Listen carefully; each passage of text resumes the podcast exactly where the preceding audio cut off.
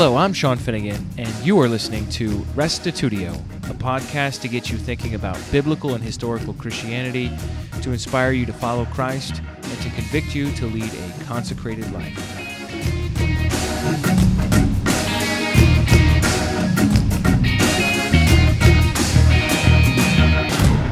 The first verse of John's Gospel reads In the beginning was the Word, and the Word was with God, and the Word was God. Typically, Christians understand the Word, often with a capital W, to refer to the Son, and the first God here to refer to the Father, whereas the second one refers to God's essence or substance. And so they read this verse In the beginning was the Son, and the Son was with the Father, and the Son was God. I'm not at all convinced that that is the best reading of John 1 1. And as John Schoenheit explains, this typical reading owes more to later Trinitarian ideology than the native biblical context. Instead of assuming the Word just is the Son, Schoenheit carefully shows how God's Word is his plan for salvation. In fact, this is what became incarnate in Jesus down in verse 14.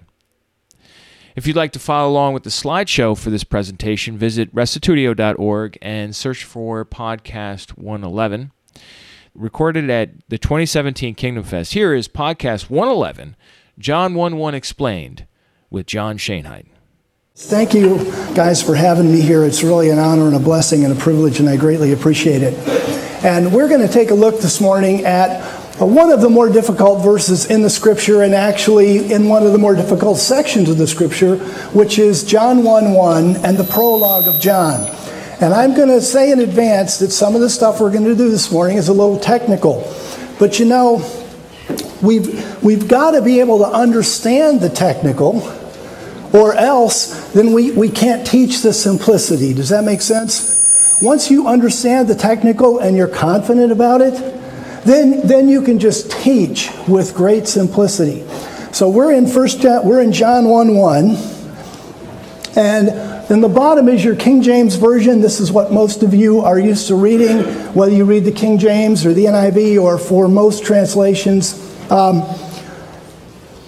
in my experience, a lot of people just they kind of ask me, they say, John, why can't you just take the Greek or the Hebrew and bring it into English? And the reason for that is a lot of time, first of all, there's a whole lot of words that mean more than one thing. And there's a whole lot of phrases that mean more than one thing. And anytime you run into that, then you've got to make a choice. And one of the things that God does actually, and we'll actually run into one of those later on in the teaching, is God will use a word that means both things. And unfortunately, the English translators have they scratch and which one do we choose? And I'm I'm in these debates on a daily basis. You know, which which one of these words do we choose when God specifically picked the word so you could see both meanings? And then and that becomes really, really valuable to know. So, for example, you're used to the bottom in the beginning was the Word, the Word was with God, and the Word was God. But that's not the only way that that can be translated. In fact, if you read the Greek grammars, and later on we'll have a slide from uh, Wallace's book, Greek Grammar Beyond the Basics, and they will support the fact that this isn't even the best translation of the Greek. And so you'll see at the top, um, what you see at the top is our translation. Uh, we at Spirit and Truth have been working on a translation of the Bible for 17 years. It's available online. It started because in 2000, and I had avoided doing a translation of the Bible for years because I thought, gosh, if they call us a cult, when we don't have our own Bible. If we have our own Bible, we're doomed. um, and that worked until in 2000 we started doing teen camps, uh, camps for teenagers where we taught them the Bible. And if you guys know teenagers, they don't, they hardly read anyway. and so I would say, you guys have got to read this book. You've got to read this book and you've got to believe it. And then I would say, uh, but not this because it really means this. But well, well, this doesn't. Well, this word really doesn't mean that. It means this. And somebody came up beside me and said, "Shana, you got more Bible in the margin of your Bible than you got Bible." and and I realized I needed something that I could hand to a teenager and say, read this and believe it. Because that's what God wanted. If you could read the Hebrew and read the Greek, God would say, read it and believe it because I'm serious. And, and that's the way God is with His Word. And He only authored one book. I mean, we watch hours and hours. I always get a kick out of talking to some of these guys that, you know, they're kind of bleary eyed on Monday morning. What'd you do on Sunday? Watch three football games. You watched football for nine hours. How much Bible did you read this week? Man, 10 minutes? I was like, ooh, you could have taken some half times there, you know, worked in, worked in some Bible. But so the REV translation, revised English version, that is our trademarked version that we've been working on for 17 years. In the beginning was the Word. The Word was with God, and what God was, the Word was. God's love, God's pure, God's righteous, what God was, the Word was. And as we go through the slides, we'll defend this. So let's move on. What is God doing in John 1? You know, you read John 1 and you're like, what? What are you up to? In the beginning was the Word, the Word was with God. What God was, the Word was the same, was in the beginning with God. All things were made through it, and without it was not anything made that has been made. In it was life, and the life was the light of mankind, and the light shines in the darkness, and the darkness did not overcome it. A man came sent from John. It, it goes on. You're like, what is this?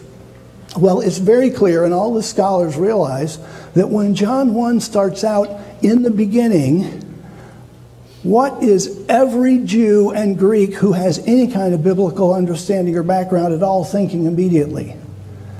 Genesis 1. And so you have the same basic contest in John 1 or John as you do in Genesis. In Genesis, in the beginning, the creation.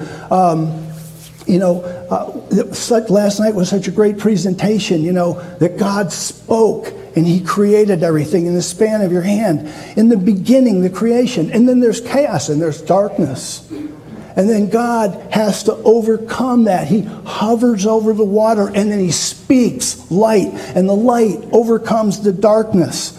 And then He prepares the Garden of Eden. And one of the, again, one of the problems with translating people hear Garden of Eden, Garden of Eden, Garden of Eden, Garden of what?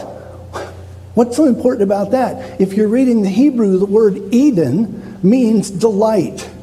It was a garden of delight. God, He's like, I'm going to create man. Well, earth, yeah, it's okay, but you know, but I want a garden of delight for my man and my woman. And so God makes a garden of delight. Well, the Greeks get this, and they're like, how do we translate this into Greek? The ancient Greeks didn't have gardens like we know them today. But the Persians, now they had royal pleasure gardens. And those royal pleasure gardens, the, the Persian word for the royal pleasure bar, uh, gardens was paradise. And so the Greeks borrowed that word and translated and brought in paradisos. And if you read the Septuagint, the Greek translation of the Old Testament, the Garden of Eden is paradisos. And we shoot ourselves in the foot because the Old Testament is Hebrew and the New Testament is Greek. If Christ was speaking Hebrew on the cross to the thief, he would have said, You will be with me in Eden. See, and if the if and if the, the thief had been reading Greek and Jesus Christ spoke Greek, which he did, then he would have said, You will be with me in paradisos and the, the thief on the cross would have said, Wow, paradise restored. And, and he would have gotten that. But we got Garden of Eden in the Old Testament, paradise in the New Testament. We don't see the, the connection between them. But God makes this paradise, and, and then, oops, there's the fall. And so now the, the world is ruined, and, and God's got to fix things.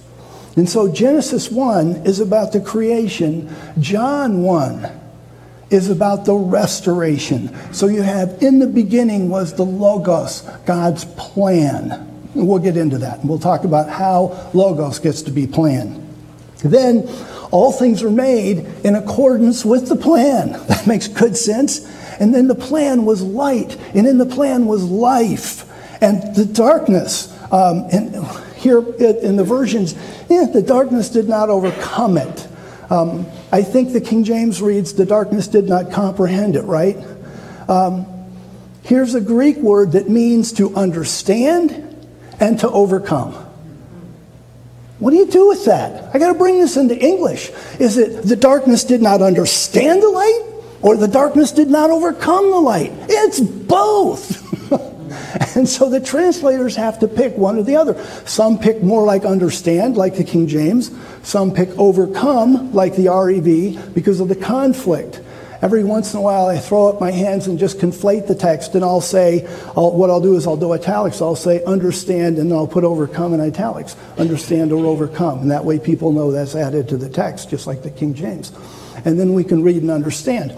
So here's this, this fight between the light and the darkness because when Jesus Christ came into the world, did he fight with darkness? Yeah. Do you? Yeah. Do I? Yeah. Absolutely. We're all fighting. And then the plan became flesh and lived in a tent among us, and we gazed at its glory. That's absolutely fabulous because here's God, Genesis 1, He creates everything, and you know it was very good. He puts Adam and Eve in the garden of, of delight. There's a fall. Now, the best God can do in this fallen world, okay, I'm going to go live in a tent. So he has the, the people of Israel build a tent, later on became a te- uh, uh, temple. We call that tent the tabernacle. tabernacle, right. And, you know, when, when you read about the tabernacle, it was surrounded by curtains that were five cubits high. Well, a cubit's a, a, foot and a half. Some say it was a real cubit, two feet. So it was between seven and a half and ten feet high.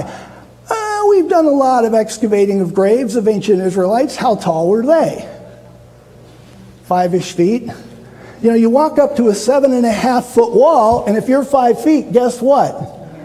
You can't see over it. So, what they could see was a pillar of fire and a pillar of, of, of smoke. And every night, you know, they'd be watching the smoke. They'd, like, my, my wife was, when I married her, she lived in Florida.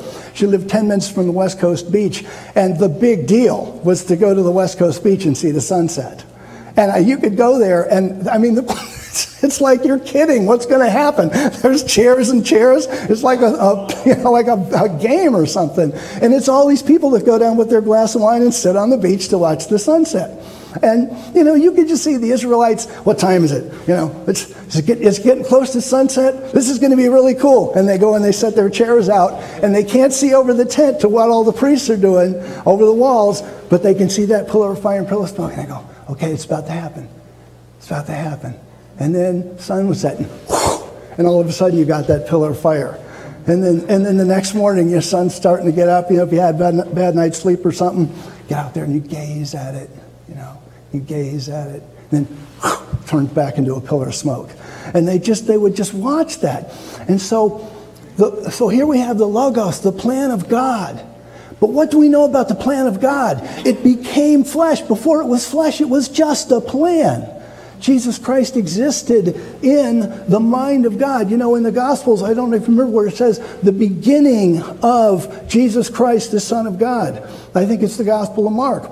Well, the Greek word genesis means origin, his origin. And some of the scribes didn't like that, and they changed it to genesis, spelled differently, which means birth. Because though the birth we could understand, but the origin? But yeah, the origin of Jesus Christ. Before that, he was just God's plan.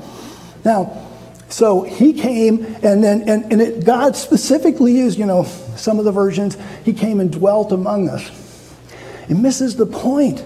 Like God came and lived in a tent. Jesus Christ came and lived in a tent. You know, the human body is called the tent. You guys know that in the New Testament, right?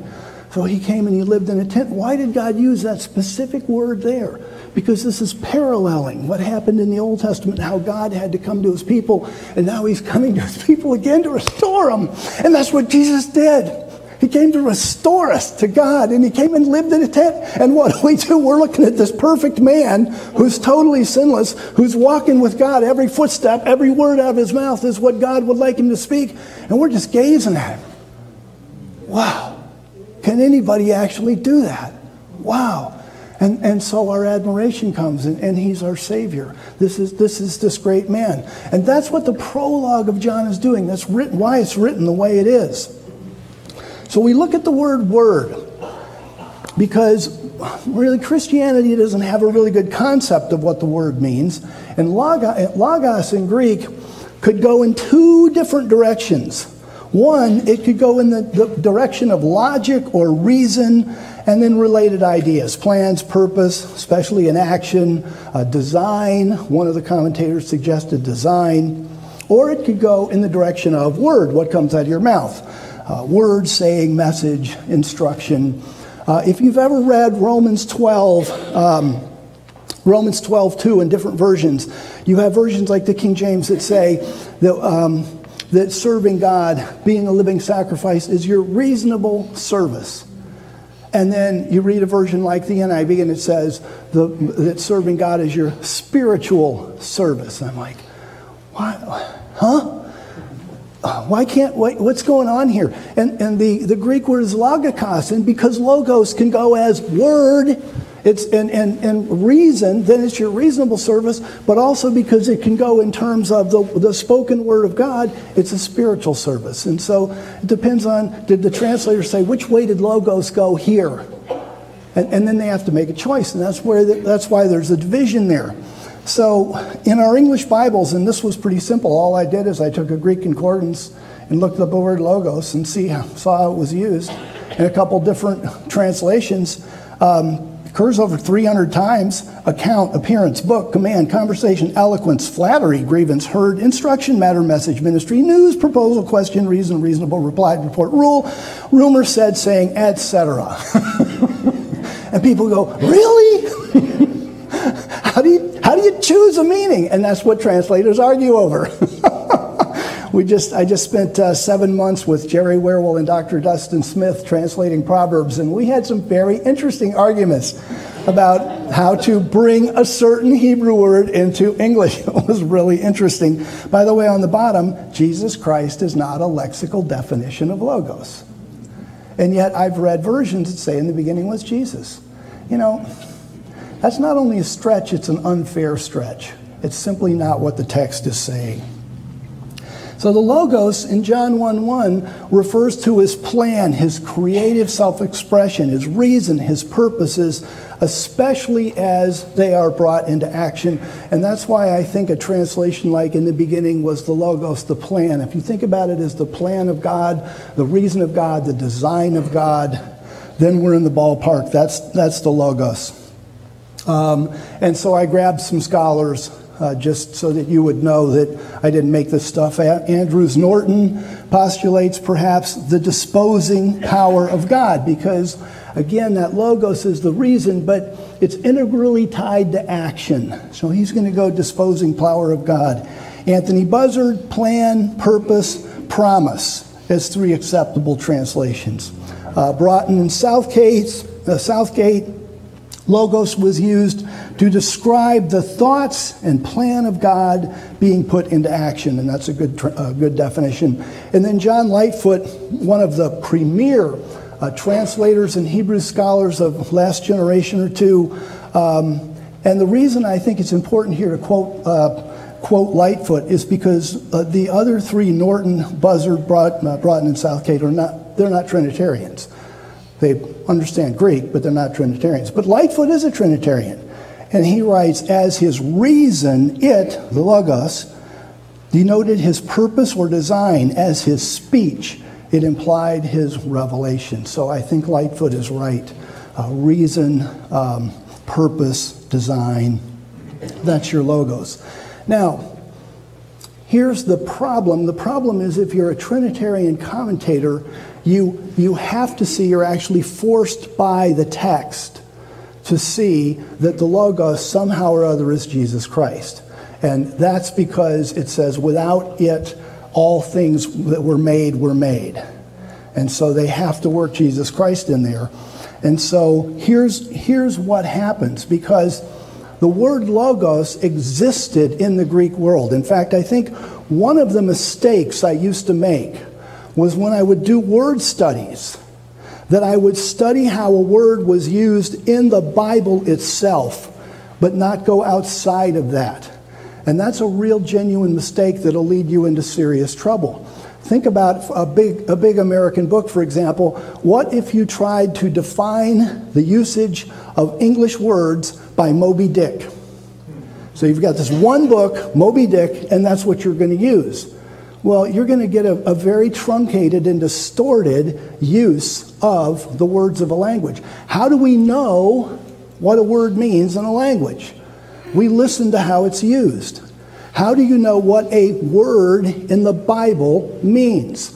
You find that word in the documents of the people of the time, and you see how they used that word. And so that's. Um, that becomes really important because let's say, okay, I believe that the first of the seven church epistles that was written was Galatians, and that's why Paul lays out all his credentials. And I, I, didn't get this, I didn't make this up, I didn't get this from man. He lays out all his credentials in Galatians. So here you are, you're in Galatia, you receive Paul's letter to the Galatians, and you're real excited about it, and then you say, you know, but it's really 48 AD, and. Um, we're not going to really be able to read this for about 50 more years. Really? Why? Well, because until we have the rest of the New Testament, we won't know what these words mean. Well, that's not right. No. They spoke the language. It was written in their language. They got the letter, they read it. And, and if we understand the words in the, in, the, in the language, in the corpus of Greek literature across the New Testament world, then we can read the New Testament and we can see what the usage of those words were. Logos was a common word. You saw many different ways it was translated. Just the, just the New Testament itself, it occurs over 300 times. That kicks it pretty much right to the top of the list of the, of the words that are used a lot. You know, there's prepositions and stuff that are used more. So logos was a very common word, and people knew what it meant. And so, and, and, and I tell you, if you're talking to an unbelieving Greek or an unbelieving Jew, um, logos means Jesus Christ. Huh? What? Where did you get? and remember, we'll read this in a second, but you know, John 20, well, we read it down at the bottom here. John 20, 31. Here's my REV translation. But these, these things in John are written so that you may Believe. So John's writing to believers or unbelievers? The Gospel of John was originally convinced, written to convince people that Jesus was the Christ. It was written so unbelievers would read it and believe. So they don't have a Christian concept of, of what the Logos is. They've got a Greek or Jewish concept of what the Logos is. And he said, I wrote this so you would believe what Jesus, that Jesus is the Christ, the Son of God, and so that believing you will have life in his name. So they're going to read Logos and, and just read it in terms of their cultural context. It's the plan, it's the wisdom of God, it's the design of God. But the Christians go, but it's got to be Jesus Christ. So they're going to work that in. Well, how do they do that? Well, on the, on the left hand side, we read what uh, Ed Klink from the exegetical commentary writes. He says, uh, certainly, the term logos might be recognizable to John's audience, but in direct connection to G- but its direct connection to Jesus assumes it's Jesus, not merely John's religious philosophical context, determines its meaning. John is not relying on a background, but on a foreground. Meaning that, well, see, now we know who Jesus is and we know what he did, therefore, John's relying on that. Well, the problem with that logic is it's not going to convince an unbelieving Jew. Let me see. You say the Logos means Jesus, and Jesus did this over here, so now it means Logos and John. I don't buy that. That's a circular argument. That's as simple as it's going to be. John's got to come to them, he's, he's got to come to an unbeliever with a cogent, believable, convincing argument, just like we do. I mean, you guys are probably out on the street witnessing. I'm on the street witnessing. I'm talking to the person next to me on the plane on the way over here. You know, I mean, we're constantly, it's, it's got, and you, you know, if you say something unbelievable, guess what they do? They don't believe it. it's as simple as it is. You've got to say something people are going to believe. So here comes John, and he says, Look, God had a plan. World's in a mess. We know the world's in a mess. But God had a plan. And that plan, God understood, and He's going to bring that plan into the flesh, and then that flesh and blood man is going to make things right. And that's a very believable argument. Okay, so that's where he goes. So he's not relying on foreground, he's relying on background, absolutely. Um, so here's John Lightfoot again. And I, this, this quote was so powerful because it's so true. I just wanted to make sure that, that we read it together because it really is what happened in Christian history. The word logos, then, denoting both reason and speech, was a philosophical term adopted by the Alexandrian, Ju- uh, Alexandrian Judaism, Alexandria, Egypt, so these are the Jews in Egypt, before St. Paul wrote to express the manifestation of the unseen God in the creation and government of the world. It included all modes by which God made himself known to men as his reason. It denoted his purpose or design. As his speech, it implied his revelation. And Christian teachers, when they adopted this term, logos, exalted and fixed its meaning by attaching to it two precise and definite ideas. The Word is a divine person, the Word became incarnate in Jesus Christ. It's obvious that these two propositions must have altered materially the significance of all the subordinate terms connected with the idea of the Logos. What happened in Christian history? They simply changed the meaning of the term. And that happened a lot, by the way. When I studied, um, I, I, went to Reformed Theological Seminary, took uh, church history, number of courses on church history, a couple courses on church history. I shouldn't exaggerate too much. a few courses on church history. And one of the things that just constantly amazed me was how Christians redefined the Greek words to fit their Christian context. And they did. And, and Logos was one of those. And, it's, and that's why, you know, you, you go to your average Greek lexicon, say written by a Bible believer, and, they, and you look up Logos and you don't see plan and purpose and design, and you're like, well, what's in here is Jesus Christ. Well, yes, that's exactly right. That's how they redefined it. And that's how the, the later church fathers used it. And so that's what shows up in the Greek lexicon. The question is is that what the Greeks and the unbelieving Greeks and unbelieving Jews of Christ's time thought it meant? And the answer to that would be no. So then, why do the Orthodox Christian commentators have to make the Logos Jesus Christ? Because of John 1 3.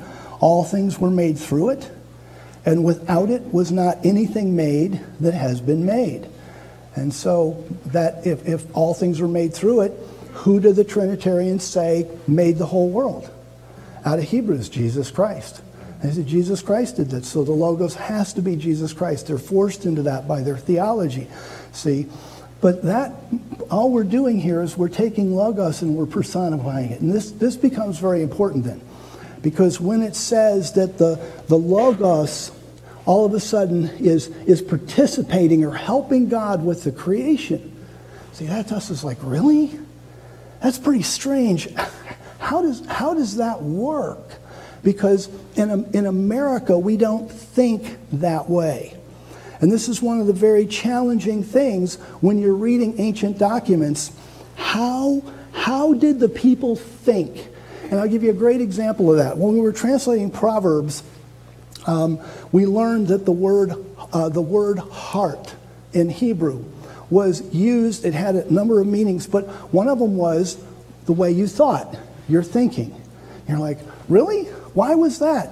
It's because the ancients didn't know what the brain did you know, they killed deer and they killed animals and they slaughtered cows and stuff and they figured out, okay, the liver's always full of blood. It does something with the blood. And, you know, we figured out what the stomach does and the intestines. And we got the heart, you know, the heart is beating and pumping. We got that. And then they run into this big gray thing up and like, what does that do?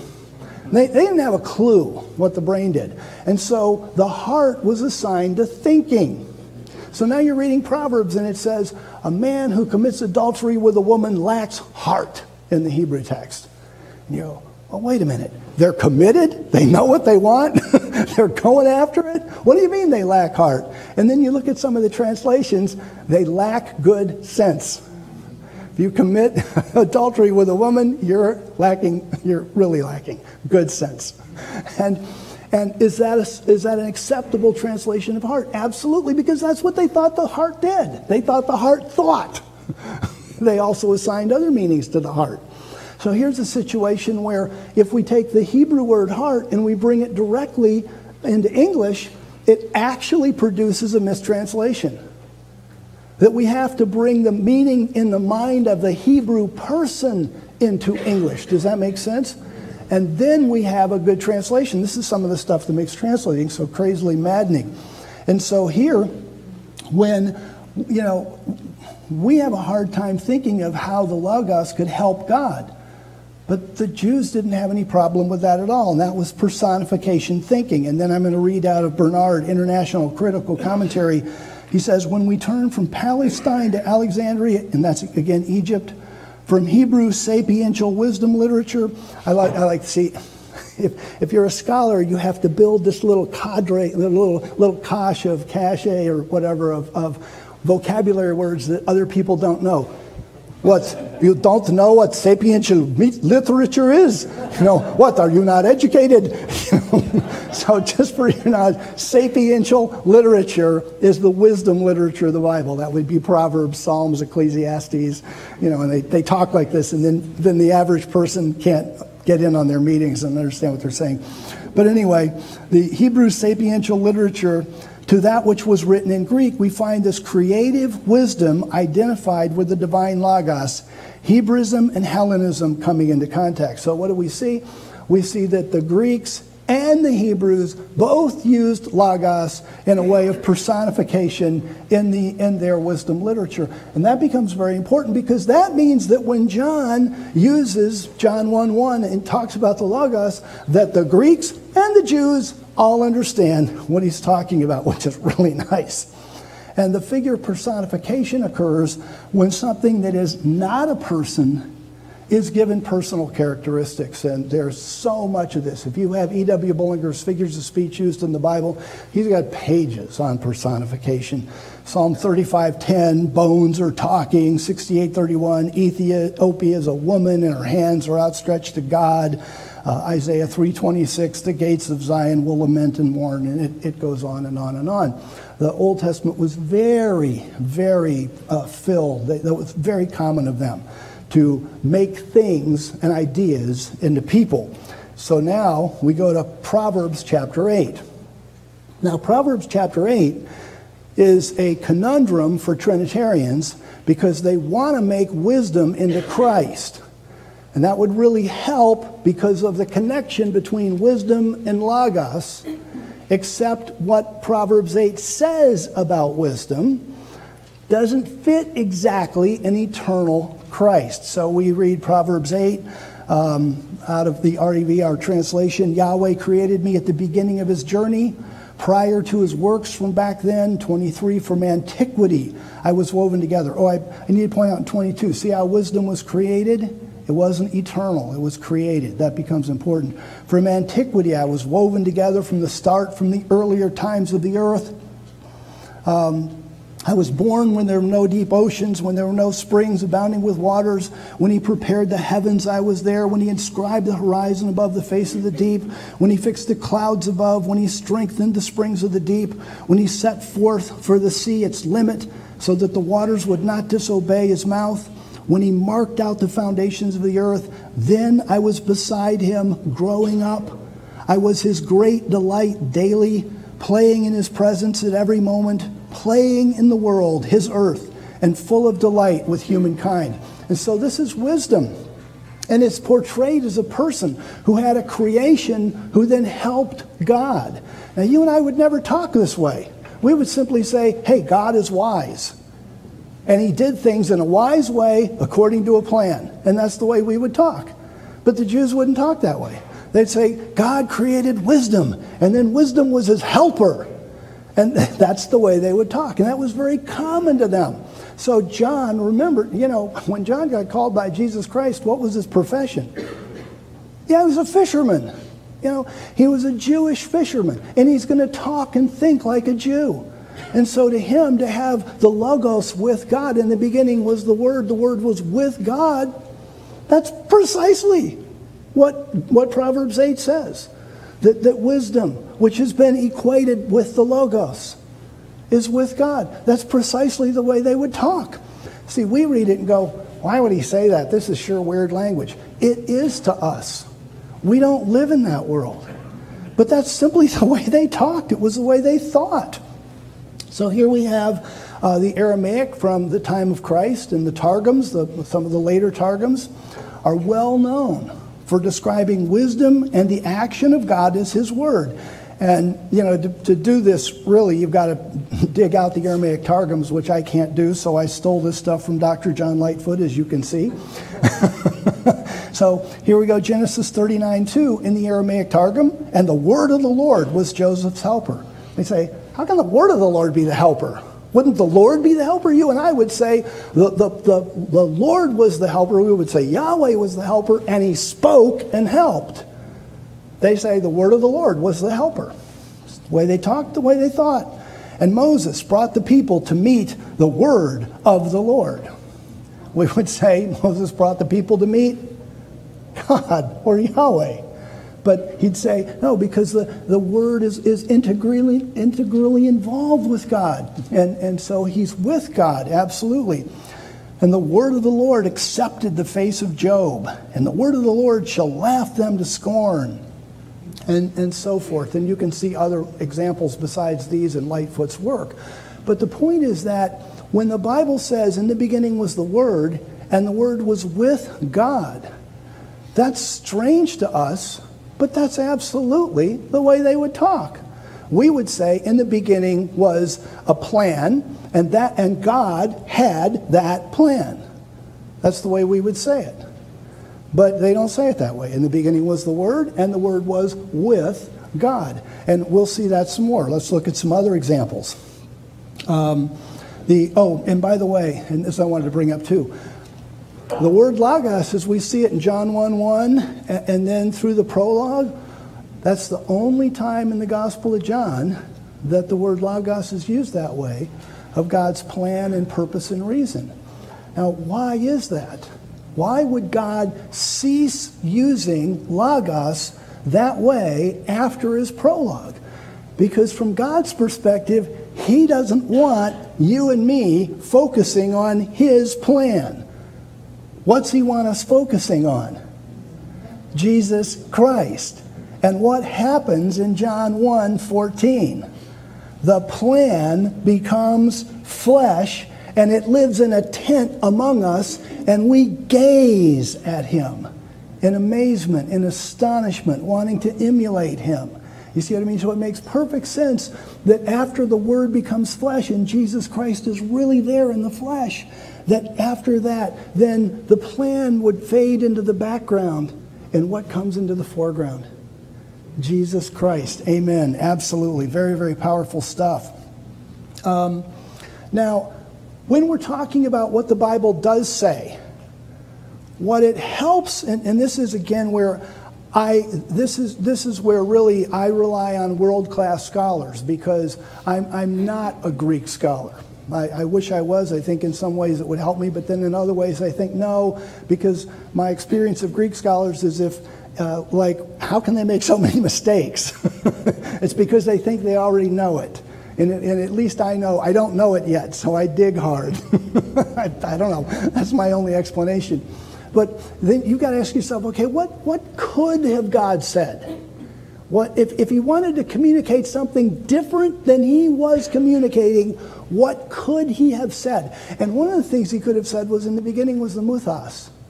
And the muthos was God, but, uh, or was with God. And what did muthos mean in the Greek? Well, muthos, it comes down to us as the English word, guess what? Myth, sure. The muthos like, like the Logos was reason or plan or design, especially in action, and the Muthos was this body of beliefs that were, uh, that were, in, you know, they were inculcated into society. They didn't make a lot of sense. All the teachings about the Greek gods that came down from Homer and from Hesiod and all that stuff about uh, well, Zeus actually Zeus and Demeter and Mars and, and all the different gods and the, and the contradictions between Homer and Hesiod and some of the creation stories and the contradictory behavior of, of the gods and how they were just dangerous to be around, frankly. The gods were really um, not very nice frankly. So you have this body of belief that's mystical, it's beyond rational comprehension, it's internally contradictory. And if God wanted to tell us as Christians, okay, guys, look, here's what's the deal. Um, I'm going to tell you the truth about what's going on in eternity, and it's irrational. It doesn't make any sense. It's a giant mystery. Nobody can understand it. Um, then why use logos, which is talking about reason? Use muthos and say, in the beginning was the muthos, I'm giving it to you, you're not going to understand it, don't try. It seems internally contradictory, it's a mystery. And we go, we got it. Thank you for telling us. And then we have a choice. We believe it or we don't.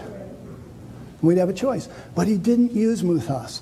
And that's important because by using logos, reason, plan, design, he's saying, you can figure this out. And then what's he saying, Isaiah? Come. Let us reason together, says Yahweh. Let's talk about this. You say, God, you know, I'm not understanding this. You know, how come you say that the Logos is with you if it was your plan? Oh, that's just the way we talked. Oh, okay, thank you. you know, I mean, that's just that's just as simple as it is. It really it really is. And I love this is um, Roger Olson in, in, Against Calvinism. I'm going to do two quotes here from guys that they were dealing with Calvinism and the Calvinistic doctrine that God's in control and everything you've done is predestinated. And before you were ever born, God picked you to either go to heaven or go to hell. And it wasn't, there's nothing you can do to avoid that. And, and that's just as simple as it is. And so people write about that. Evangelical scholars write about that. But what they write about that also applies to Trinitarian doctrine. And so um, this is Roger Olson. He says, We must point out here the difference between mystery and contradiction. The former is something that cannot be fully explained or comprehended by the human mind, whereas the latter is just nonsense. Two concepts that cancel each other out and together make an absurdity. And then Dane says verbalism is a theoretical game in which words really carry no ascertainable sense and phrases no ascertainable meaning. Like the Son is eternally begotten. Okay, now begotten means born. How are you born forever? It's just, you know, they, we develop a theology and then we describe that theology with words that don't make any sense. And it's rather much like the story about the emperor's new, clothes. We need to call people out and say, hey, look, that doesn't make any sense. And it's not biblical. So uh, that's just something we've got to be uh, better at. Um, and the word was God or was with God, and we've talked about that. Again, this was common thinking. Proverbs 2 1 My son, if you receive my words and store up my commandments with you, Holman Christian Standard Bible would translate that, My son, if you will receive my words and store my commands inside you. That's the way we would speak today. They would say, Have them with you. Proverbs 11, 2, overconfidence comes, then dishonor comes. But wisdom is with the modest. How would you and I say it? But the modest are wise. We just say the modest are wise. They would say wisdom is with the modest. Why is it in the beginning was the word? And the word was with God. The way they talked. It's nothing, there's nothing strange about it, nothing unusual about it. It was just simply the way they talked, and it's all through your whole Bible, especially in the wisdom literature. Absolutely. And you can, the overconfidence causes strife. Wisdom is with those who accept advice. Job 23, for he performs what is appointed for me. Many such things are with him. Holman Christian Standard Bible. He will accomplish what is decreed for me, and he has many plans like this. So when we translate it in English in a free translation, then it, it just comes out like you and I would normally speak. But they would say with. Absolutely. Gnosticism. Why would it be so important to say the word was with God? Because at the time John was writing, there were Christian believers that were turning to Gnosticism. What did Gnosticism say? It said, because, and this is an important point. See, God has a purpose for everything He says. So why did He even say the Word was with God? And to make a long story short, we don't have to go through all the Gnostic beliefs, but to make a long story short, the Gnostics taught that the Old Testament God was named Elohim, and he was an emanation from the monad, and he was an evil, nasty God. And the monad's like, oh boy, I made a mistake. I better, you know, get things corrected. So the monad, then there's another emanation, and he makes this other God named Christ. And Christ came to, to fix everything that Elohim messed up. And so they're at war with each other. and that's your Gnostic belief. And, and here's, here's Christianity saying, wait a minute, that's not the way it works. God created Christ to fix everything. You know? So it's important to make a statement that the Word was with God because there were Christian believers that were turning to Gnosticism and saying that the, the Logos was against God, that Christ was against Elohim. So it was an important statement to make in the culture of the time. Absolutely. Now I want to take a look at the last phrase, which is it's actually really simple. Uh, it's just been translated so poorly for so long that, that we have avoided it. And frankly, the, Trini- the Trinitarians, I was so glad to read Wallace's book because Wallace is a Trinitarian. And yet he will admit in his book, Greek Grammar Beyond the Basics, that translating it the way we've got there, that what God was, the Word was, is the better grammatical choice. And the New English Bible does exactly that. So what do you have, John 1 1? In arche, hein hologos. In the beginning was the Word, kai hologos, hein pros. Watch this. Ton theon, the God. Now that seems strange, but what we need to know is that in Greek, most of the time, not all the time, but in Greek, most of the time, a proper name had the definite article before it. I would be the John, yes. but, you know, that, that type of thing. but, but so when it just says, and of course everybody knows that's just the way they did names, so it gets translated God. in the beginning was Word, and the Word was with God. But then it says, Kai Theos. Oops, what happened to the definite article? Where's the the? It's missing. What does that mean? And theos, hein hologos, what, and, and godlike was the word. So this quote was so beautiful by, Wisdom Bar- by William Barclay that I, I just simply flat out couldn't said it any better, and I certainly don't have his, his credentials. So I just want to read this quote because this thing nails it. Um, he says, In a case like this, talking about the last phrase of John 1 1, we cannot do other than go to the Greek, which is theos en hologos. Ho is the definite article, the, and it can be seen that there's a definite article with logos, but not with theos. Logos, not with theos. When in Greek, two nouns are joined by the verb to be, and when both have the definite article, then one is fully intended to be identified with the other. But when one of them is without the article, it becomes more an adjective than a noun, and describes rather the class or sphere to which the other belongs. An illustration for English will make this clear. If I say, the preacher is the man, I use the definite article before both preacher and man, and I thereby identify the preacher with some quite definite individual man whom I have in mind. But if I say the preacher is man, I have omitted the definite article before man, and what I mean is that the preacher must be class, classified as a man. He is in the sphere of manhood, he is a human being. John has no article before theos, God. The Logos, therefore, is not identified as God or with God. Let me read that again. Is not identified as God or with God. The word theos has become adjectival and describes the sphere to which the Logos belongs. We would therefore have to say that this means that the Logos belongs to the same sphere as God without being identified with God. The Logos has the same kind of life and being as God. I wouldn't quite agree with that statement because he is a Trinitarian. Um, here he says the NEB, the New English Bible, finds the perfect translation. What God was, the Word was, which I stole for the REV. I mean, can't beat perfection. But that's, that's absolutely beautiful. When I, when I think of here's God's plan, And it, it makes sense. You know, here's God, and he's, he's righteous, and He's love, and He's good, and He's all these great things. And He makes a plan that isn't, well, my plan's evil, but whatever. no. The plan is going to have the attributes of God. That makes perfect sense. In the beginning was the plan. The plan was with God, because that's the way they talked. And the plan was like God. What, what God was, the plan was. It was good, it was righteous, it was pure. That, that kind of thing. Fabulous. Absolutely. Here's Daniel Wallace. He's a Trinitarian, scholar of Greek grammar.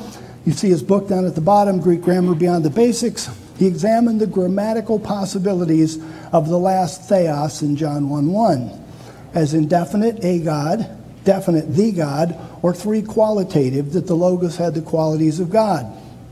Wallace concludes, quote, the most likely candidate for theos is qualitative. Possible translation as are as follows what God was, the Word was. So, what do we see in the prologue of John? Boy, I'll tell you what, we, we see our Heavenly Father in action. He so wanted a world we could live in. He, in six days, he formed the heavens and the earth, and he said, Behold, it's very good. And he planted a garden of delight, and he said, I want my people to live there because I love them, and I care about them, and I want to take care of them. And then there was the fall. And God had to put up with 4,000 years of nonsense trying to prepare to make the world a paradise again, to make people perfect again. We're not, where I won't need my glasses, I won't need my fillings, you know, that, you know, where I'll have a perfect body, you know. And so, and so then God starts out and He says, in the beginning, there was, I had this plan. And that, that plan was integrally tied into me. It was with me. And the, and, and the, um, and I did everything according to the plan, John 1 3. And then that plan became flesh, and it became flesh in Jesus Christ. And then it was Jesus Christ's turn. And then he, as the perfect man, walked that out for us so that you and I had, had a Savior to believe in and an example to follow. Guys, thank you so much for your time and attention. I really appreciate it. Well, if you found that interesting, check out more resources on John 1 1. I have a link in the notes for today on ChristianMonotheism.com, a number of resources over there. Also, you might be interested in listening to my interview with Shane Hite called The Word of Faith versus Trusting God, where he talks about how the Bible uses and defines the word faith. That's it for this time. If you if you haven't yet, please subscribe to this podcast. If you're listening to this on your computer, why not open your podcast app on your phone or your tablet and search for Restitutio, which is just the English word restitution with no N. And you will be able to find this podcast and subscribe to it and check out other episodes as well as get automatic downloads of future episodes each Thursday when this podcast comes out. Thanks so much for tuning in, and remember, the truth has nothing to fear.